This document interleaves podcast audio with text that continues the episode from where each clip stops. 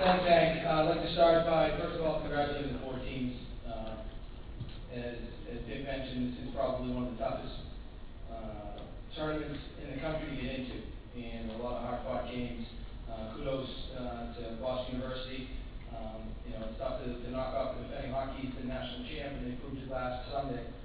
Um, I'd like to call up Glenn Stewart and, and Phil Rock, if I could, if they could come up here with me, because I really think that this is a, a staff award.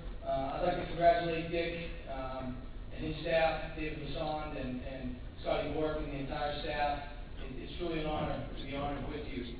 Uh, know how hard you work, and, uh, your team reflects that.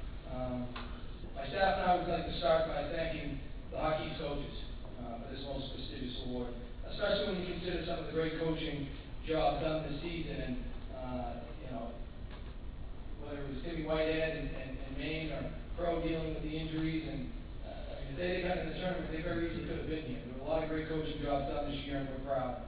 Uh, a big reason for the Merrimack job being so attractive to me was the opportunity to coach against what I consider to be some of the best coaches in, in the country, uh, some of them legends, and, and that's why this award has so much meaning. Um, I can't thank Phil, Phil Waugh, uh, right here, and Glenn Stewart. Phil's been with us two years, and Glenn, uh, one year, They've had such an impact on the program, uh, obviously by, by the, the record and the turnaround, um, not only on the bench, but in the locker room, and probably more importantly, on the road. Um, Glenn, Phil, and I uh, share this award also with Jim Healy, who's our goaltending coach, uh, who ended the season as our goaltending coach. Chris Robles, who left halfway through the season, uh, but worked with our goalies at the beginning of the season. And Coach Mike Kamal, if you could stand up, our strength and conditioning we share this with you. Um, I'd like to, I'd like to thank and recognize our families. So if I can embarrass my wife Heather, uh, Phil's wife Sonia, and uh, Glenn's wife Bridget, if you can stand up, please. Uh, the coaches know what they go through.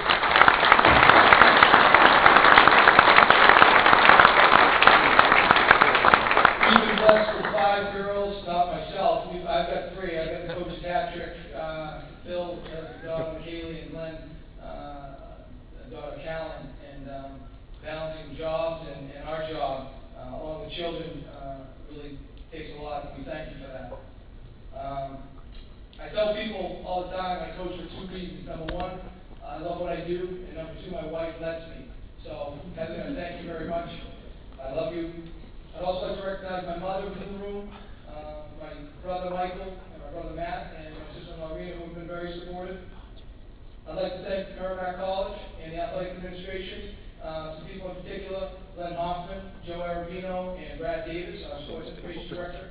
And had an incredible impact on, on our athletic department.